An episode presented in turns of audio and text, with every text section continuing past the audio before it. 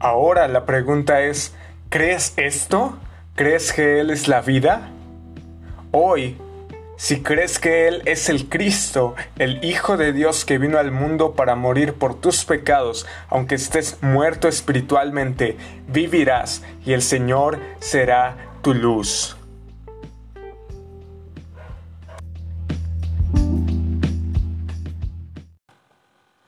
Bienvenido a Mirando a Cristo.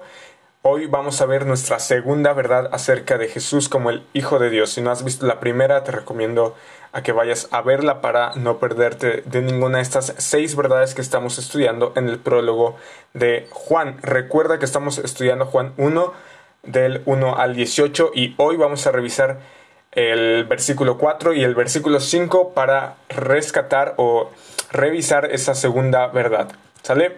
Entonces vamos a empezar. En Él estaba la vida, Juan 1.4, y la vida era la luz de los hombres. La luz en las tinieblas resplandece y las tinieblas no prevalecieron contra ella. Ok, voy a leer el verso 4 en otra versión. La palabra le dio vida a todo lo creado y su vida trajo luz a todos. Ahora, Jesús afirma que Él es la vida, ¿no? Ya vimos la vez pasada que esa palabra o ese verbo es Jesús, entonces podríamos leerlo como Jesús le dio vida a todo lo creado y su vida trajo luz a todos. Y varias veces en la Biblia Jesús afirma que Él es la Biblia, es la vida. en Juan 11:25 Jesús menciona que Él es la resurrección y la vida. Observa lo que dice, yo soy la resurrección y la vida, el que cree en mí, aunque esté muerto, vivirá. Y todo aquel que vive y cree en mí, no morirá eternamente. Y pregunta, ¿crees esto? Y ahora la pregunta que estamos haciendo aquí es, ¿crees esto? ¿Crees que Él es la vida? Eso es lo que pregunta Jesús. Y ahora Marta, a quien se le dirigía esta pregunta, ella estaba convencida de que Él era la vida. Y fíjate lo que dice, verso 27, sí Señor, yo he creído que tú eres el Cristo, el Hijo de Dios que has venido al mundo. Y Marta, podemos observar que estaba rendida ante los pies de Cristo. O sea, Marta no veía otra esperanza más allá de Jesús. Y ella comprendía estas verdades que, que estamos revisando. Y hoy, si confías como Marta, si le dices, Señor, yo he creído que tú eres el Cristo, el Hijo de Dios, que has venido al mundo para, para morir por mis pecados, aunque estés muerto espiritualmente, vivirás. Y el Señor será tu luz. Otra vez Jesús les habló diciendo en Juan 8:12, Yo soy la luz del mundo, el que me sigue no andará en tinieblas, sino que tendrá la luz de la vida. Y estas palabras las dijo Jesús en una fiesta que los judíos tenían llamada fiesta de los tabernáculos, donde se utilizaban velas conmemorando una columna de fuego que proveyó luz y dirección al pueblo de Israel en el desierto.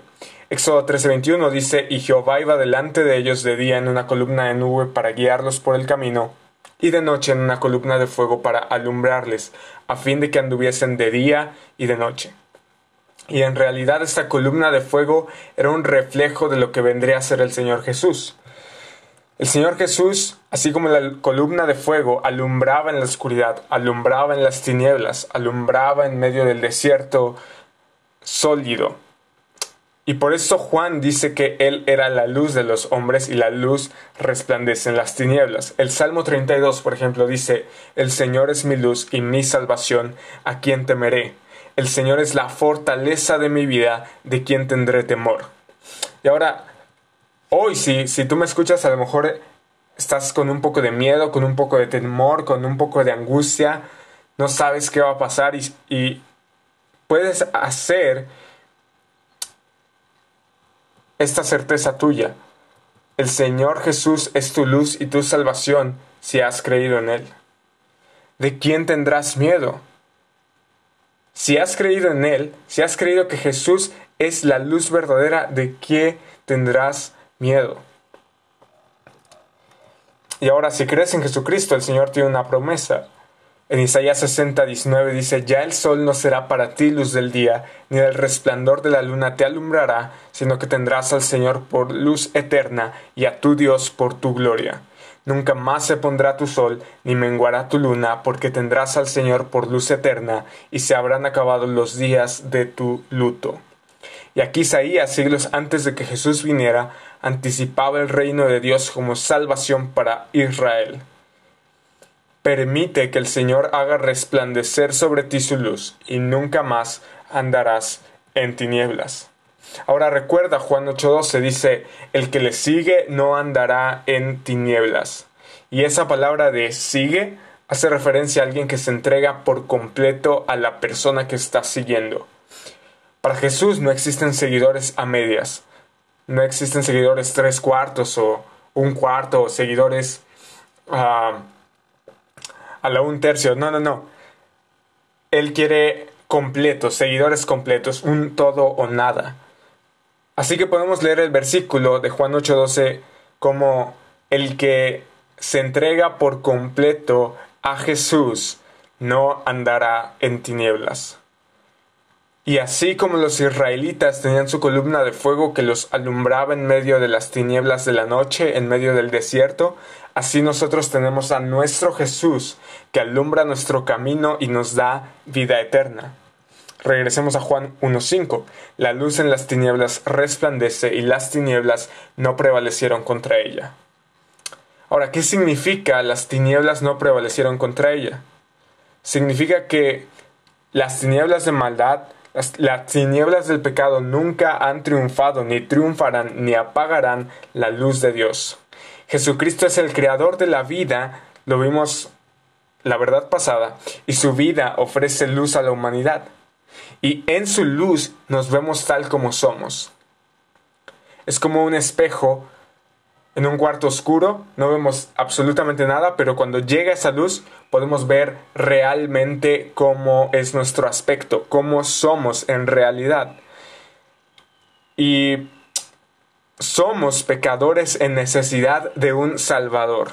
Y cuando seguimos a Jesús, la luz verdadera, estamos evitando andar como ciegos y caer en el pecado. Él ilumina la senda que tenemos delante a fin de que sepamos cómo vivir. Él elimina la oscuridad del pecado de nuestras vidas. Y la pregunta hoy que tienes que hacerte es, ¿has permitido que la luz de Cristo brille en tu vida? ¿Lo has permitido?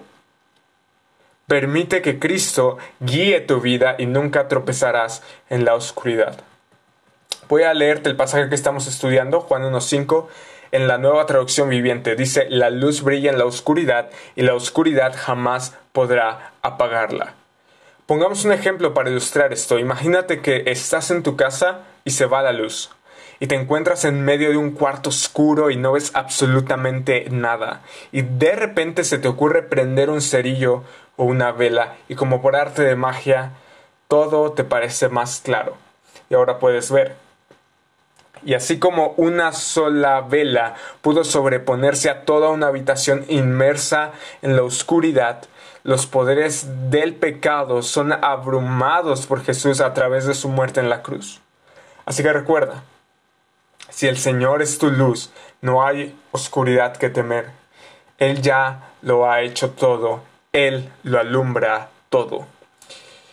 Pidámosle al Señor que nuestros ojos sean abiertos para poder contemplar esa luz, para que andemos en esa luz, para que seamos salvos por medio de la fe en Jesús. Si el Señor hoy no es tu luz, te invito a que lo reconozcas como la luz verdadera, como la resurrección y la vida, y aunque estés muerto, si crees en Él, vivirás. Hoy es el día de salvación.